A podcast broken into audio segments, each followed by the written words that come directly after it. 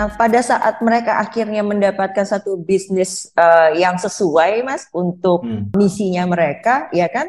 Nah, hmm. setelah itu biasanya mereka itu uh, kayak waktu zaman saya dulu lah, saya punya uh. bisnis, kemudian tapi nggak tahu tuh how to scaling up-nya ya kan? Nah, yeah. terus bagaimana kita mengakses, bagaimana kita membuat satu model bisnis ini akhirnya diminati juga nih orang investor gitu. Kadang-kadang yes. dari investornya sendiri itu kesulitan nggak sih mas untuk mendapatkan apa istilahnya investi ya kalau misalnya yeah, kayak gitu. apa yeah. sih istilahnya investi yeah, jadi investi, yang yeah. investi ya jadi yang hmm. menerima investment dari para hmm. investor tersebut itu gimana tuh mas apa sih tantangannya dari sisi Betul. si para investor ini untuk kan Betul. kan sebenarnya kalau kalau yang namanya ide kan semuanya banyak ya mas ya yang yeah, yang yeah. namanya uh, apa bisnis uh, yang kecil-kecil itu tentunya banyak gitu. Mm -hmm. Tapi bagaimana mm -hmm. kita mengkura uh, bagaimana sih meng, uh, installer gitu juga bisa membantu mengkurasi nih calon-calon investi yang very, uh, yang sangat potensial untuk mendapatkan investment dari investor.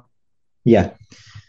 Uh, sesudah bisnisnya itu dimulai gitu ya, tadi dicoba sebetulnya dari situ ada dua jalur gitu.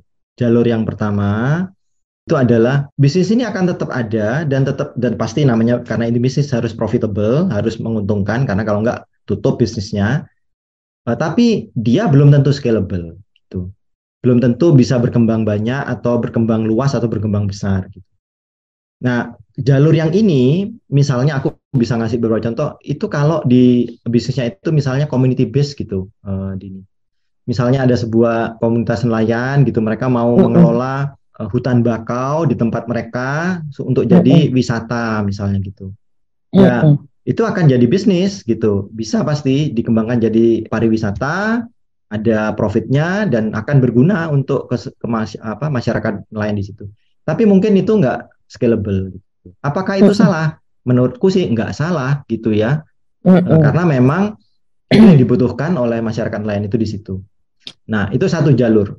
Eh, satu jalur lagi persis seperti yang barusan Dini uh, tanya gitu, yaitu kalau emang si entrepreneur punya maksud ini bagus nih solusinya, misalnya buat tadi yang akses permodalan untuk petani.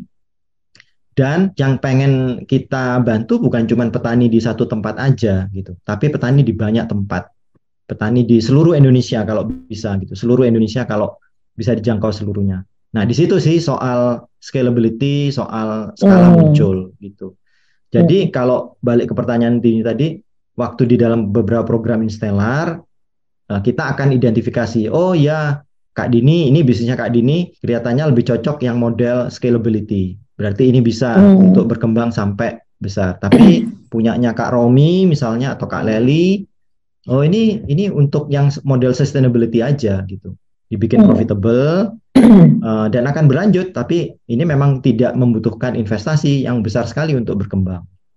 Nah, oh. dari sisi investor, memang in, yang namanya investor itu cenderung akan mencari yang scalable, yang bisa mencapai petani di seluruh Indonesia, misalnya gitu, bukan petani di, hanya di satu tempat saja. Gitu. Jadi dalam proses kurasi kita berusaha mencocokkan itu sih gitu.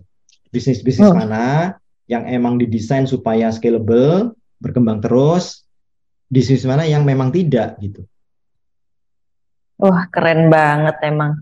Emang Mas Romi ini uh, ini secara tidak langsung jadi juga membantu masa depan para wirausaha sosial loh Mas. Karena kan juga membantu secara tidak langsung bukan hanya wirausaha sosialnya juga tapi bagaimana bisa membantu pembangunan untuk di Indonesia sendiri ya Mas. Kalau melihat dari 17 SDGs apa sih Mas dari installer yang paling banyak diminati Mas dari mission drivennya? Iya. Uh, yang paling banyak itu ternyata justru yang selalu nyangkut gitu ya, itu justru SDG 8 gitu, yang tentang decent employment economic growth itu.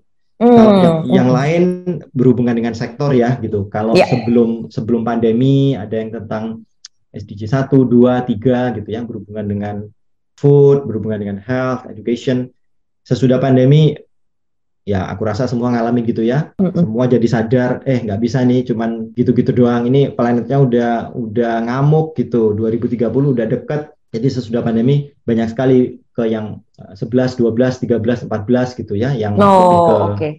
lebih ke nature ya, lebih protecting the earth dan sebagainya gitu. Oh, menarik ya Mas. Jadi ada perubahan misi juga ya. Kan kalau ngelihat dari 17 uh, SDGs ya Sustainable Development Goals yang uh, menjadi tujuan dari misi berkelanjutan, tentunya saling keterkaitan ya Mas antara satu sama lain sebenarnya.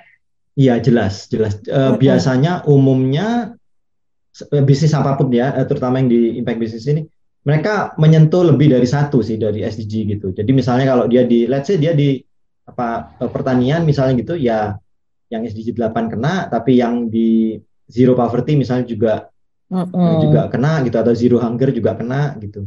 Biasanya iya. lebih dari lebih dari satu. SDG. Lebih dari satu ya. Oh iya sih. Nah kalau ngomongin SDGs nih mas, ke kebetulan nih uh, kita bersyukur juga nih di bawah kementerian yang apa uh, pemerintahan yang sekarang hmm. itu dikeluarkan peraturan presiden nomor 2 tahun 2022 hmm. dan ditandatangani kan uh, oleh Pak Presiden Jokowi kan tanggal 3 Januari 2022 tuh tentang yeah. pengembangan kewirausahaan. Nah, yes. periodenya itu hanya 2021 sampai 2024 tuh, Mas.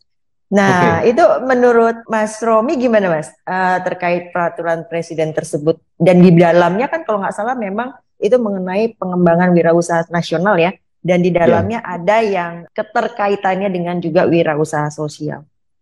Iya, menurutku pemerintah menurutku jelas nah, menaruh perhatiannya makanya Perpres itu keluar gitu. Dan mm-hmm. betul memang ada tentang kewirausahaan sosial di situ. Kalau di sisi ya menurutku bagus gitu ya dan dan kalau nggak salah itu Kementerian Teknisnya di Pak Teten kalau nggak salah. Ya. Betul, ya. Kementerian Koperasi dan Usaha Kecil dan Menengah uh, ya. Uh, uh, uh, ini leading leading ministrinya menurutku harus disupport gitu karena ya walaupun Instellar, EVPN ini sudah bekerja gitu ya dengan sebaik mungkin tapi kan kalau kita mau ngomongnya negara gitu ya, jelas harus dengan bersama negara gitu melakukannya gitu. Jadi mestinya emang kita bareng-bareng gitu ya kalau menurutku Din gitu. Eh, Betul. Bareng-bareng pemerintah ngasih ngasih dukungan, ngasih support, entah itu dalam bentuk pengakuan, recognition, uh, apa, hmm. promosi gitu ya atau support. Hmm, hmm, Terus kita ya ya kita yang mengerjakan di lapangan ya gitu. Dan menurutku tentang ini sebenarnya cukup banyak kok kementerian misalnya Kemenparekraf, uh, Bapenas, uh, Investasi, BKPM, to name a few gitu, yang udah paham kok itu di level direktur dan direktur jenderal tentang hal-hal yang kita obrolin ini ya, gitu keberhasilan sosial, impact uh, impact investment dan seterusnya gitu. Betul. Kalau nggak salah di Perpres uh, nomor 2 tersebut itu uh, sudah ada ya Mas ya definisi kan udah clear ya tentang definisi mm -hmm. wirausaha sosial ya bagaimana yang tadi Mas Romi jelaskan uh, sebuah uh, usaha yang juga bisa uh, melakukan apa uh, dampak terhadap lingkungan dan masyarakat. Dan berarti ada mission lock di situ. Dan juga kalau nggak salah yes. uh, itu ya untuk yang 51 persen itu uh, misi apa revenue-nya dikembalikan lagi ke misi tersebut ya Mas ya Iya, itu memang ini ya satu apa namanya salah ya, satu ya, salah satu kriteria yang dimasukkan di definisi di Perpres itu. Iya, memang kita masih masih panjang sih Mas uh, ya. dalam hal ini ya untuk betul, bisa betul. Uh, bagaimana memastikan adanya kebijakan yang bisa memperkuat dan juga mengembangkan ya. kewirausahaan sosial sehingga wirausaha sosial tersebut juga dapat mencapai misinya dan oh ya satu lagi yang lupa itu ternyata kayaknya kalau nggak salah di peraturan presiden itu harus ada satu misi yang sesuai dengan SDGs, Mas. Jadi misalnya tadi kalau oh, Mas iya. bilang ya kan ya, kalau mm -hmm. Mas ini kan bilang ada 17 tuh ya kan dan mm -hmm. 17 uh, tujuan SDGs dan setiap uh, tujuan SDGs itu biasanya saling keterkaitan ya kan. Nah, ya. ini sebenarnya dengan satu saja dengan tujuan untuk mencapai satu misi dari SDGs tersebut itu sudah bisa masuk dalam kategori wirausaha sosial, Mas. Yeah. Itu jadi mission lock, SDG oriented, kemudian profit lock juga. Jadi 51% profit back to the missions gitu. Nah, kalau ngelihat ngomongin kelembagaan Mas uh, dari Mas Romi sendiri sebenarnya bentuknya bagusnya apa sih Mas? Hmm. Uh, apa wirausaha sosial ini apakah PT, CV, koperasi yeah. atau apa gitu? Iya. Kalau mau ngomong bagusnya ya sebetulnya tergantung dari si entrepreneurnya ya. Kalau dia komunal komunal, community base itu kebanyakan akan ngambil bentuknya koperasi atau perkumpulan gitu umumnya. Mm. Tapi kalau dimulainya itu oleh perorangan satu dua atau beberapa orang semakin kemari gitu semakin ke sini yang lebih banyak dipilih itu justru justru PT din gitu. Mm, yang lebih banyak dipilih gitu. Iya iya iya. Walaupun ada juga yang modelnya yayasan ada juga beberapa Uh, yang memilih PT ini umumnya terutama karena ada kebutuhan untuk yang tadi itu untuk uh, ekspansi, uh, untuk menerima investasi itu kalau kita di Indonesia hanya mungkin kalau bentuknya perseroan terbatas ya gitu. Jadi kalau bentuknya misalnya yayasan ya nggak bisa dia menerima investasi gitu. Aku rasa itu pertimbangannya. Dan mungkin juga faktor lain karena semakin kemari ini terutama teman-teman yang muda milenial dan Gen Z itu udah nggak membeda-bedakan lagi gitu. Uh, oh ini hmm. gua bisnis, oh ini gua sosial gitu. Untuk mereka ya wajar sekali berbisnis dan menjalankan misi sosial dalam satu apa namanya ya satu wadah gitu. Jadi mereka nggak punya mental block uh, untuk pakai PT gitu untuk menjalankan misinya. Sebagian besar yang semakin banyak justru PT. Oh gitu ya. Oh, Oke. Okay. Nah uh, kalau dari sisi uh, monitoring sama uh, auditnya gimana mas? Kalau hmm. di wirausaha sosial? Ya, di situ kita masih punya PR sejujurnya. Jadi hmm. kita belum punya uh, baik secara apa ya? Apa nih gitu? Gimana caranya kita tahu atau aku tahu atau siapa pun gitu? Oh ya si impact business A atau social enterprise B beneran social enterprise misalnya gitu ya. -hmm. Itu itu itu kita kita masih punya PR di situ, belum ada kesepakatan lah ya di di di level government, di level pelaku gitu tentang untuk mengatakan oh ya ini sudah diaudit atau sudah diverifikasi gitu sama okay. belum ada kita. Itu PR kita aku rasa. Nah, selama ini berarti kalau masih berjalan demikian, hmm. uh, biasanya seperti apa, Mas, yang dilakukan hmm. oleh uh, uh, oleh para yes. wirausaha sosial ini? Jadi biasanya terus orang akan memutuskan, oke okay, kita mau declare nggak nih gitu, kita mau ngomong hmm. secara eksplisit nggak nih kepada publik bahwa kita hmm. social enterprise atau kita nggak perlu ngomong gitu. Dan ada yang milih masing-masing gitu, ada yang ngomong, ada yang milih declare secara publik gitu ya di website misalnya di di media sosial bahwa yes uh, we are a social enterprise, uh, we are helping women misalnya gitu, dadada. Hmm. Tapi ada juga yang ngambil positioningnya uh, enggak kita enggak perlu enggak merasa perlu untuk declare seperti itu. Kita nunjukin aja dari kita bahwa this is what we are doing gitu. tapi kalau menurutku ya secara ethical lah gitu. Kalau kita declare bahwa kita ini social enterprise atau kita impact business ya kita harus bisa justify dong. Kita harus bisa nunjukin kenapa kita ngomong kita social enterprise. Dan itu menurutku masuk ke poin yang katanya Dini barusan ya kita harus ngukur impact kita, harus ada impact measurement di sana gitu. Kalau aku yeah, bilang yeah, aku yeah. ngebantuin akses permodalan untuk petani dan aku bilang aku social enterprise, aku harus mau disclose berapa petani sih yang dibantu akses permodalannya gitu. Dan apakah benar sesudah terbantu akses permodalannya emang lebih baik gitu kehidupan mereka? Gitu. Harus mau ngomong gitu karena aku declare aku social enterprise ya gitu. Uh, menurutku itu konsekuensi logis lah gitu ya. Kalau kita declare ya kita harus kita social enterprise ya kita harus bisa ngasih keterangan kenapa kita ngomong seperti itu gitu. Aduh, keren banget, Mas. Ada apa nih, Mas Romi mau share ke kita kita supaya kita terinspirasi juga nih untuk bisa lebih mendukung dalam sisi ekosistem gitu kan, atau mungkin buat para mahasiswa atau pengusaha-pengusaha muda ya kan, milenial, generasi muda ini untuk bisa beralih atau memiliki mindset menjadi seorang wirausaha sosial. Few things sih. Yang pertama mm -hmm. sebenarnya kalau kita posisinya sebagai konsumen ya, kan semua orang adalah konsumen gitu. Kita semua beli barang dan produk gitu.